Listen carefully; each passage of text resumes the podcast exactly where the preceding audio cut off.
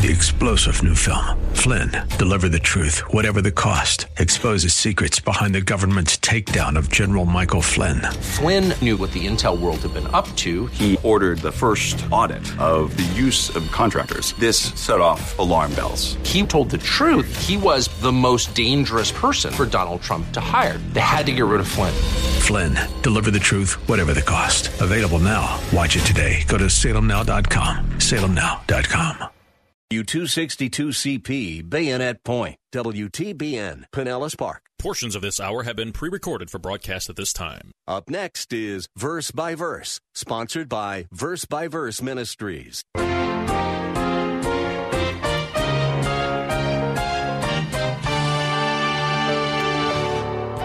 Second question In what practical ways can we be merciful to others? As I said before, we have to know the broad general principle, but we can't stop there. We have to probe in our lives and say, okay, if mercy is to show compassion to others by our actions, then what action should we take? It is a Universalist pastor of the 19th century, Edwin Hubbell Chapin, who is credited with saying, Mercy among the virtues is like the moon among the stars. Mr. Chapin was more correct in his assessment than perhaps he may even have realized. For in the Beatitudes, which Christ taught in the Sermon on the Mount, it is the act of mercy which most clearly demonstrates the love that he expected from his disciples. Mercy is the action that springs from real love and real compassion. Hello and welcome again to Verse by Verse. As always, our teacher here on the program is Steve Kreloff, the pastor of Lakeside Community Chapel in Clearwater, Florida. Steve has been examining Christ's Sermon on the Mount, and today we will be continuing his study on the Beatitude, Blessed are the Merciful. Although our study is rooted in the text of Matthew chapter 5, we will be joining Pastor Steve in Romans chapter 1 verse 29 as he explains how unusual the quality of mercy was in the time of Jesus Christ.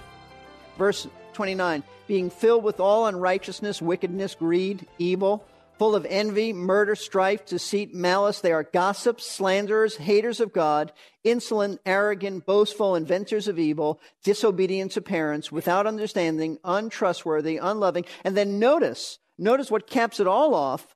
This is the culminating evil of this long list of ungodly qualities. He says, unmerciful. Unmerciful. And from what we know of the ancient world, it was a very cruel world. It was a world without mercy. It was a cruel place to live. To the ancient Greeks and Romans, mercy was considered a sign of, of deep weakness. In fact, one Roman philosopher referred to mercy as the disease of the soul. And why would he say that? Because they viewed mercy as, as a sign of weakness, something that real men didn't do. Real men were about power and control not being sensitive to the needs of weak people, not, not being thoughtful and considerate to, to stop and help somebody in need. That was a sign of weakness. And in their love of power, the Romans could be merciful, without any mercy, merciless in inflicting great suffering upon others. For example, in the Roman world, fathers had the power to decide if, if their newborn child lived or died. If a newborn infant was a female rather than a son or was born with some kind of physical handicap, the father could just turn his thumb down and the child would be immediately drowned. That was the ancient world. That was the ancient world. Regular citizens had the power to treat their slaves as, as living tools that could be disposed of whenever they desired. And even husbands had the authority to have their wives actually put to death for the smallest irritation. That was the ancient Roman world cruel, heartless, without mercy, savage. What about the ancient Jewish world? Because that was really the context in which our Lord was, was speaking. What about them? Though the Old Testament certainly spelled out that, that God required his people to show mercy, they didn't usually do that. Where did he show this? Where did he spell this out? For example, Micah 6 8 says this He has told you, O man, what is good. What does the Lord require of you? But to do justice, to love kindness, that's mercy, and to walk humbly with your God. There's, in fact, even a song put to that. Romans 12, 6 says, Therefore, return to your God, observe kindness and justice, and wait for your God continually. They were, sh- they were told to show kindness. This, this wasn't hidden in Scripture. This was very clear. Yet the majority of, of Jewish people did not do this. They often reduced their religion to mere outward observances of rituals. That, that was all was. External performance. And they had no regard for God's honor or the welfare of people. And you know what happens when this takes place? And it can easily take place in our lives when, if we're legalistic and if we only, only have a, an outward, um, external performance mentality concerning our, our faith, if it, all it is is outward show, here's what happens. You become harsh and hard and judgmental of everybody who's different from you, self righteous, and you become unmerciful. And that certainly was the attitude of the Pharisees. And you see this so clearly in how the Pharisees reacted to some of the things that Jesus did, especially what he did on the Sabbath. Let me show you this. Matthew 12. Matthew chapter 12. I want you to see this is what happens when your religion is just external. There's no heart devotion to God. You forget about mercy, and all you are is a harsh legalist, telling everybody else how they ought to live their life. Matthew chapter 12, beginning at verse 1. At that time, Jesus went through the grain fields on the Sabbath, and his disciples became hungry and began to pick the heads of grain and eat. And when the Pharisees saw this, they said to him, Look, your disciples do what is not lawful to do on a Sabbath. But he said to them, Have you not read what David did when he became hungry, he and his companions? How he entered the house of God, and they ate the consecrated bread, which was not lawful for him to eat, nor for those with him, but for the priests alone. Or have you not read in the law that on the Sabbath the priests in the temple break the Sabbath and are innocent? But I say to you that something greater than the temple is here. But if you had known what this means, I desire compassion and not a sacrifice, you would have not condemned the innocent. Then he went on to say, For the Son of Man is Lord of the Sabbath. Departing from there, he went into their synagogue, and a man was there whose hand was withered. And they questioned Jesus, Is it lawful to heal on the Sabbath? So that they might accuse him. And he said to them, What man is there among you who has a sheep, and if it falls into a pit on the Sabbath, will he not take hold of it and lift it out? How much more valuable then is a man than a sheep? So then it is lawful to do good on the Sabbath. Now let's, let's go back and explain this. There was no law, there is no law that prohibits uh, uh, doing what these men were doing on the Sabbath. There, there's no law prohibiting that. Farmers were not allowed to make profit on the Sabbath. They were not allowed to do their normal work on the Sabbath, but hungry people in need of food could certainly glean from the farmer's fields. There was no law against that. It was the Pharisees' uh, interpretation and, and their man made rules about that. And Jesus said there's even a biblical precedent for this. When, when you're hungry, you can glean from the fields. He said God wasn't offended when David and his men in the Old Testament ate food that was normally reserved for the priests. They were hungry and they needed food. And the, the law of the Sabbath was never intended to be a, a strict law that they couldn't do anything on the Sabbath, just your normal work. Jesus explained the principle that, that these self-righteous leaders failed to see that God desired compassion, not some rigid adherence to man made legalistic rules. And therefore, he went on to, to heal people on the Sabbath. They cared more about their sheep than they did about individuals. That's what religion, legalistic religion, does to you. You become meticulous about certain things, but you fail to take into account the compassionate welfare of other people. In fact, later in Matthew 23, Jesus condemned these Pharisees for being so meticulous and picky about observing the tithe. But he said, You have forgotten far larger issues of your faith, like mercy, faithfulness, justice. Uh, what, what he's saying is this. In other words, look, you people are so concerned about the tithe down to the, down to the penny or the denarius. You've forgotten that there are far more significant things in, in the law, like mercy, justice, faithfulness. So the world of our Lord's day, both the Roman world, the Jewish religious world, was for the most part void of mercy and compassion. And it's in this arena, in this setting, in this context that Jesus declares that his followers of all people are merciful. In contrast to religious Jews, in contrast to pagan secularists, those who follow Christ are characterized by mercy. The question is, why? Why? It's certainly not because we are intrinsically merciful. We're not. We're spiritually bankrupt. We're those who are so sinful, we recognize and we mourn over it. We're poor in spirit. We know how vile, we know how wretched we are. Now, the reason that we're merciful is because of God's grace in our lives. God's grace in our lives. We are merciful because we have been changed on the inside. We have been regenerated, born again. Our hearts have been transformed by God's power. At our conversion, the Bible says God gave us a new heart. Peter calls it a divine nature. A divine nature. That divine nature is a merciful nature. Why? Because, now watch this, God is merciful in his nature, and if we get that same nature in us, then we take on the qualities of God. Now, it's intrinsic to him. God has always been merciful, but we have not always been merciful. At our salvation, God gave us a divine nature, and now there is the capacity to be merciful.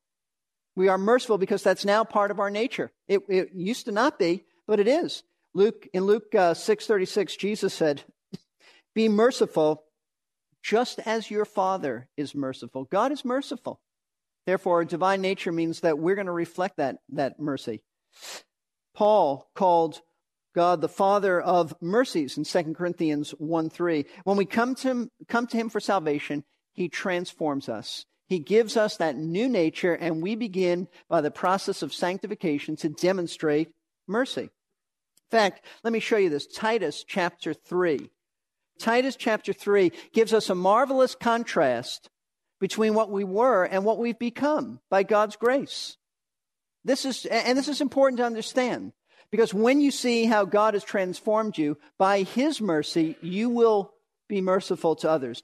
Notice Titus chapter 3, beginning in verse 1, Paul writes, Remind them, he's telling Titus, remind the churches and the leaders on this island, the islands of Crete, remind them to be subject to rulers, to authorities, to, uh, to be obedient, to be ready for every good deed, to malign no one, to be peaceable, gentle, showing every consideration for all men. Now that's what they're supposed to do. But watch this. Verse 3 says, For we also once were foolish. We were foolish ourselves, disobedient, deceived, enslaved to various lusts and pleasures, spending our lives in malice and envy, hateful, hating one another. Paul says, I want you to do this, but remember this is the way you once were. Apart from God's grace, this verse, verse 3 is what we were. But what's happened? Why can we now be merciful? Because verse 4 says, But when the kindness of God, our Savior, and his love for mankind appeared, he saved us. Not on the basis of deeds which we have done in righteousness, but according to what? His mercy. By the washing of regeneration and renewing by the Holy Spirit, whom he poured out upon us richly through Jesus Christ, our Savior. What these verses tell us is that the reason we're no longer hateful and hating one another as verse 3 says, is because God has shown us kindness. God has shown us kindness in saving us, in regenerating us. In other words, He's made us new creatures in Christ. And as new creatures, we are no longer unmerciful. Now we try to be kind to others. Now we do deeds of, of compassion. And folks, that's the whole key that, that drives us to be merciful to others. Not only have our hearts been changed, but now we are motivated to relieve the misery of others because we've experienced mercy in our own lives. If God has been merciful to us, and He has, then how can we not be merciful to others? In other words, we want to treat others with mercy because God has treated us with mercy. Not only in saving us, but He continues to be merciful, doesn't He? As you go through illness, does God not show you His mercy? As you've been lonely, has God not shown you his mercy? You, as you have been in need of comfort, has God not been the, the one who comforted you? He may have sent someone else, but he's the source of that. God continues to treat us mercifully by ministering to us in our pain and suffering. When you've had physical needs, has he not met them? Absolutely. That's mercy. Now, I think this is important to understand, and I said I would touch on this before, because there are times when unconverted people do make great efforts to relieve the pain and the suffering of others, especially as we see those, uh, as we see a world crisis develop, such as sending aid to tsunami victims. How do we view that in light of what Jesus said? How do we view the world doing compassionate deeds in light of the fact that Jesus said that, that mercy only characterizes citizens of the kingdom? Well, I think to begin with, we have to be honest and we have to acknowledge that these are commendable humanitarian acts of kindness. But different than what Jesus was referring to in the Sermon on the Mount. Jesus said that mercy is only characteristic of citizens of his kingdom. Paul said that the world is unmerciful. What's the difference between what we do and what the world does? The difference is in motivation. Motivation. Why we do what we do and why those who are unsaved do what they do. When the world shows pity for its fellow creatures, it is motivated by any number of things. It could be just natural sympathetic affection, part of the, the, the fall of man, and part of the image of God shows through. Or it could be just a conviction about the solidarity of the human race. Hey, I'd want to be treated this way, so I'm going to treat somebody else this way. Perhaps it's to impress others. There are many, many, many people who do all kinds of outward shows of, of humanitarian care to impress other people. Or maybe even to impress God in an attempt to merit salvation. That's, that's what religion is. I do these things so that God will show me favor. Or maybe it's just to relieve a guilty conscience. You know, I haven't treated my neighbor well, so I'll send some money across the globe to help somebody. It could be any number of motivating factors that drive non Christians to be compassionate. But the Christian is motivated to help his fellow man for two reasons. Two reasons. Note this. Number one, because we desire to glorify God in our life and our behavior. What does it mean to glorify God? Essentially, it means to show him off. To show him off to put him on display. We want to, in this, in this context, we mean we want to show people how merciful God is by our own mercy, not to impress others by our, by our behavior, not to get glory for ourselves, but for him. Secondly, the reason we, we demonstrate mercy is because of Christ's mercy in our own lives. Christ's merciful love for us compels us to show mercy to other people. And I want you to see this. Second Corinthians chapter 5. I think one of the most important passages in the New Testament because it, it causes us to examine why we do what we do. Second Corinthians chapter 5, as Paul is defending himself and his apostolic ministry before this church, he explains why he did what he did. They question him at every, every move. And so he says in 2 Corinthians 5, verse 14, for the love of Christ controls us. Not, meaning not my love for him, but his love for me. The love of Christ demonstrated by the cross controls us. It drives us. It compels us. In other words, when I see how much he loves me, how can I not show love to other people? When I see how merciful his love has been, how can I not be merciful to others? Let's look at it more closely. For the love of Christ controls us, having concluded this, that one died for all, therefore all died. He's talking about believers, not talking about Christ dying for everybody. I don't believe the Bible teaches that, but it teaches that he died for his own, and his own, according to this, die then. We die to ourselves.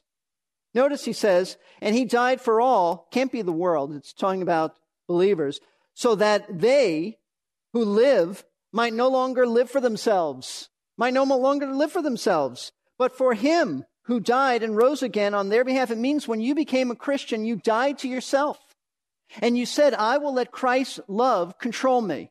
And that is why we demonstrate mercy to others, because we've been the recipients of such mercy. So our service to others is really rendered out of our service for Him. According to Paul, we, we no longer live for ourselves, no longer live for ourselves. And part of living for Him is to be merciful to others. And though the world at times rises up to help the afflicted, and it's a good thing, their view of mercy is, is flawed because it is not biblically motivated, and it never will be biblically motivated because they've never been regenerated. So, the first question that helps us to understand this fifth beatitude is what did Jesus mean by the term merciful? He simply meant compassion in action, born out of the right motives. Second question In what practical ways can we be merciful to others? As I said before, we have to know the broad general principle, but we can't stop there. We have to probe in our lives and say, okay, if mercy is to show compassion to others by our actions, then what action should we take? Well, to begin with, I think the most obvious way of showing mercy is through acts of kindness and meeting the physical needs of others. It, it starts there. And I want you to see a great place in Scripture that reveals uh, oh, some wonderful truths. Matthew 25. In Matthew 25, Jesus is speaking prophetically, And he's talking about the, the coming tribulation, seven year tribulation period. During that time, the Jewish people, as God begins to work in their lives and, and converts the nation, uh, the Jewish people will suffer deep persecution, deep harm by the Antichrist and those who, who follow him. And in Matthew 25, at the end of it, Jesus reveals that those who treated the Jewish people well during the tribulation, when the whole world turned against them, when there was great anti Semitism, those who, who will treat the Jewish people well demonstrate their faith. This doesn't make them believers, but it demonstrates they are believers. And so he starts in Matthew 25, verse 34. He says this Then the king will say to those on his right, meaning this is the end of the tribulation, there's a judgment, they come before him. He'll say to these on his right, Come, you who are blessed of my Father, inherit the kingdom prepared for you from the foundation of the world. For I was hungry, and you gave me something to eat. I was thirsty, and you gave me something to drink. I was a stranger, and you invited me in naked, and you clothed me. I was sick, and you visited me. I was in prison, and you came to me.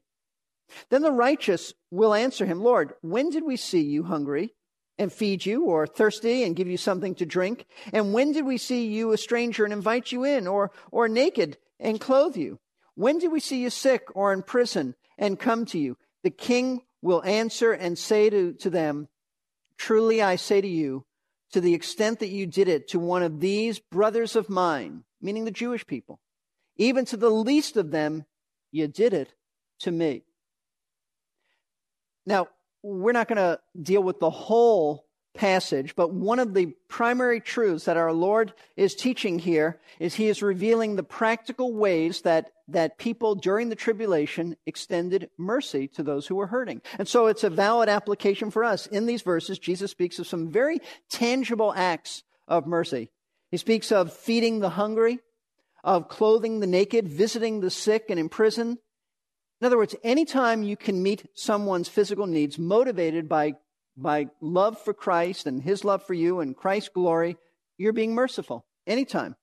That means, folks, let me apply it to you. That means that it is a merciful thing to financially help those who are poor and in need. That's, that's one way we can show mercy. If you help, you're showing mercy. It means that it's merciful to share our material possessions with those who are in need. If you have possessions that you can share, you're doing a merciful act people who are suffering because they don't have these possessions. And mercy, I might add, is not merely a New Testament doctrine that just, that just showed up when the apostles wrote. Back in the Old Testament, God told his people to be merciful. In fact, just on the verge of entering the, the land of Canaan, in Deuteronomy 15, listen to this. This is, this is foundational to the Bible. Verse 7 of Deuteronomy 15 If there is a poor man with you, one of your brothers, in any of your towns and your land which the Lord your God is giving you, you shall not uh, harden your heart nor close your, your hand from your poor brother, but you shall freely open your hand to him and shall generously lend him sufficient for his need and whatever he lacks. That's mercy. God's heart is a heart of compassion. God's heart is a heart of compassion. But notice, as you look back at Matthew 25, Jesus not only spelled out how we can show people mercy in their physical needs, he went beyond that. And he spoke about emotional and social needs that we can, we can meet. He spoke about visiting those who are ill. He spoke about visiting the sick, the imprisoned. How do we apply this? Well, you could visit those who are ill, the hospital, their home, dropping by or phoning lonely people. Perhaps a visit to a nursing home to see someone who's old and, and probably somewhat forgotten. Maybe it means comforting someone who's grieving, and I don't mean counseling them. Too often we, we feel compelled to, to tell people, give them little sermons while they're going through grief. Don't do that. They need comforters, not counselors. They want a counselor, they'll go to a counselor. And counsel is another form of showing mercy, but that's not the point in comfort. Comforting someone who is grieving, or just encouraging someone who's down and and hurting. See, mercy takes on many shapes and, and many forms. You know, one of the greatest ways we can show mercy to people is by opening your home, being hospitable to someone who is lonely, having someone over for a meal, some, some fellowship, maybe just a phone call to ask somebody how they are. I, I, I know often women do that. I think that's somewhat foreign to men, but the Bible teaches that that would be a valid application. Mercy can take many shapes in our lives, from giving to those in need to even forgiving those who have offended us. True mercy requires the kind of love and compassion that only God can plant in our hearts. As you have been listening to verse by verse today, you may have come to the realization that the kind of love and compassion that Jesus is teaching about is lacking from your heart. We would like to tell you more about how you can receive this love and begin to reflect it to others. Just give us a call at 727 239 0306. We would love to help you discover God's transforming love. Three star general Michael J. Flynn, head of the Pentagon Intelligence Agency, knew all the government's dirty secrets. He was one of the most respected generals in the military. Flynn knew what the intel world had been up to, he understood its funding. He ordered the first audit of the use of contractors. This set off alarm bells. The explosive new documentary, Flynn, Deliver the Truth, Whatever the Cost, uncovers the facts behind this scandal. Flynn told the truth. He was the most dangerous person for Donald Trump to hire. I find out the worst enemy that I'm going to face in my life is right here in America. They took my assessment and they wanted me to change it. And I was like, I'm not changing it. They had to get rid of Flynn with in depth interviews, archival footage, and never before seen personal records of the man behind the headlines. I just felt like I was drowning. Flynn, deliver the truth, whatever the cost. Available now. Watch it today. Go to salemnow.com. Salemnow.com.